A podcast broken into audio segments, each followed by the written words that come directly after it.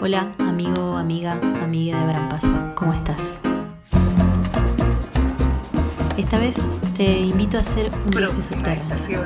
Vamos a conocer a Karina Nicoleta, conductora de la línea A y además secretaria de género de la Asociación Gremial de Trabajadores del Subte y Premetro. Karina entró a trabajar en la línea B como boletera el 15 de septiembre del 94. Metrovías estaba buscando personas sin experiencia, así que se postuló y quedó. Ese fue su primer trabajo formal.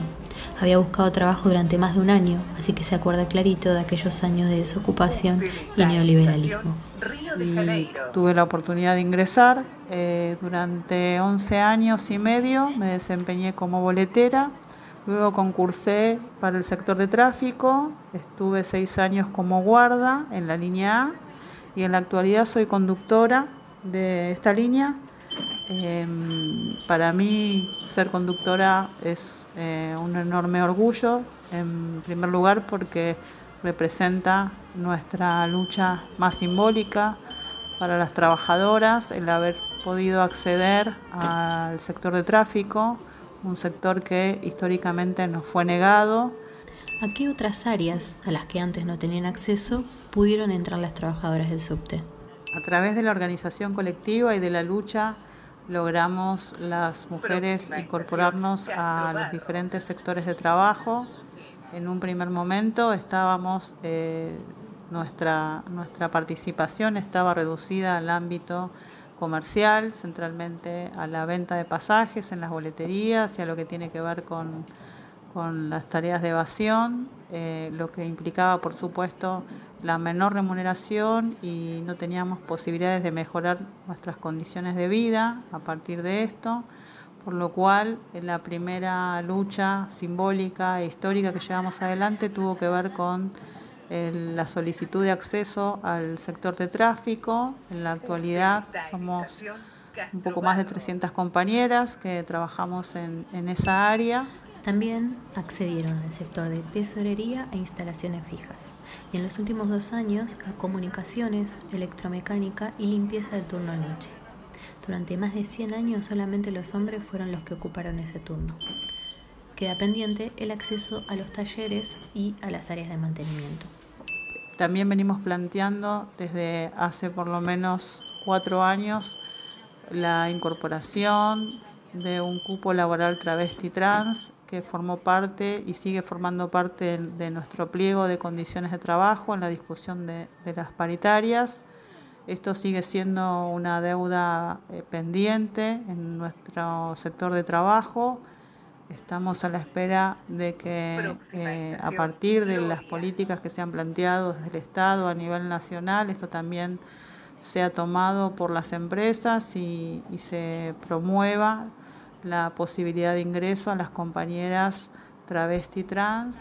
La asociación gremial tuvo desde sus inicios una Secretaría de Género y ahora también dentro de la Secretaría se formó el área de diversidad para visibilizar la presencia y participación gremial de otras identidades. La definición de haber establecido una Secretaría de Género en, nuestra, en la estructura de nuestra organización sindical de alguna manera fue resultado del proceso colectivo nuestra organización inicialmente em, no estaba conformada a través de nuestra asociación gremial.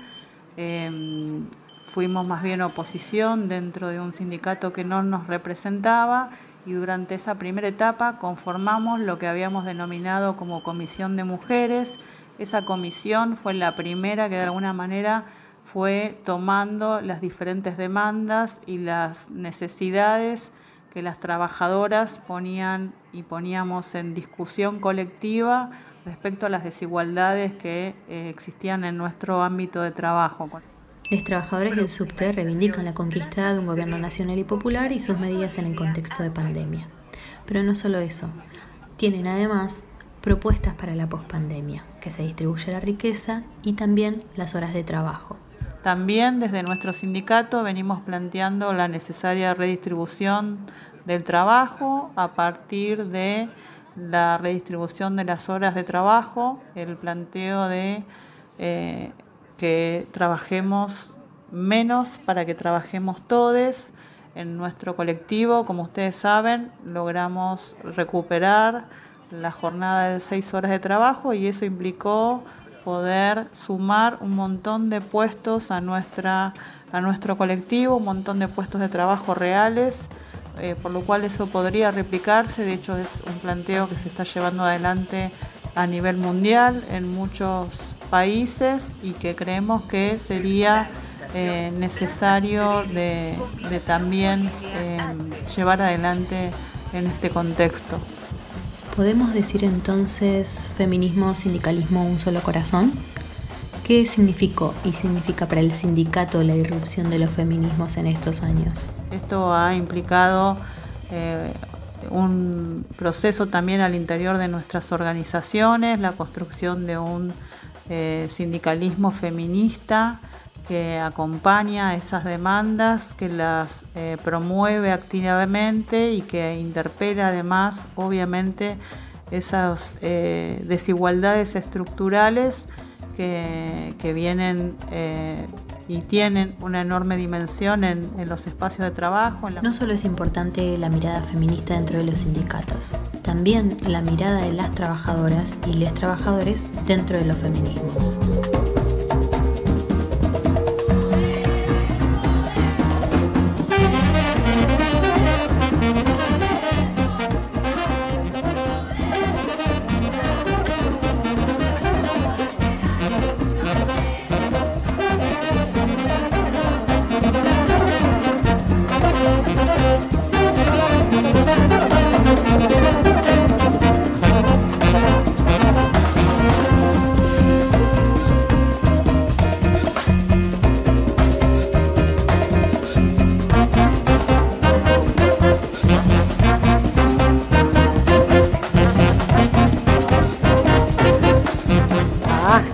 Porque a vida não basta.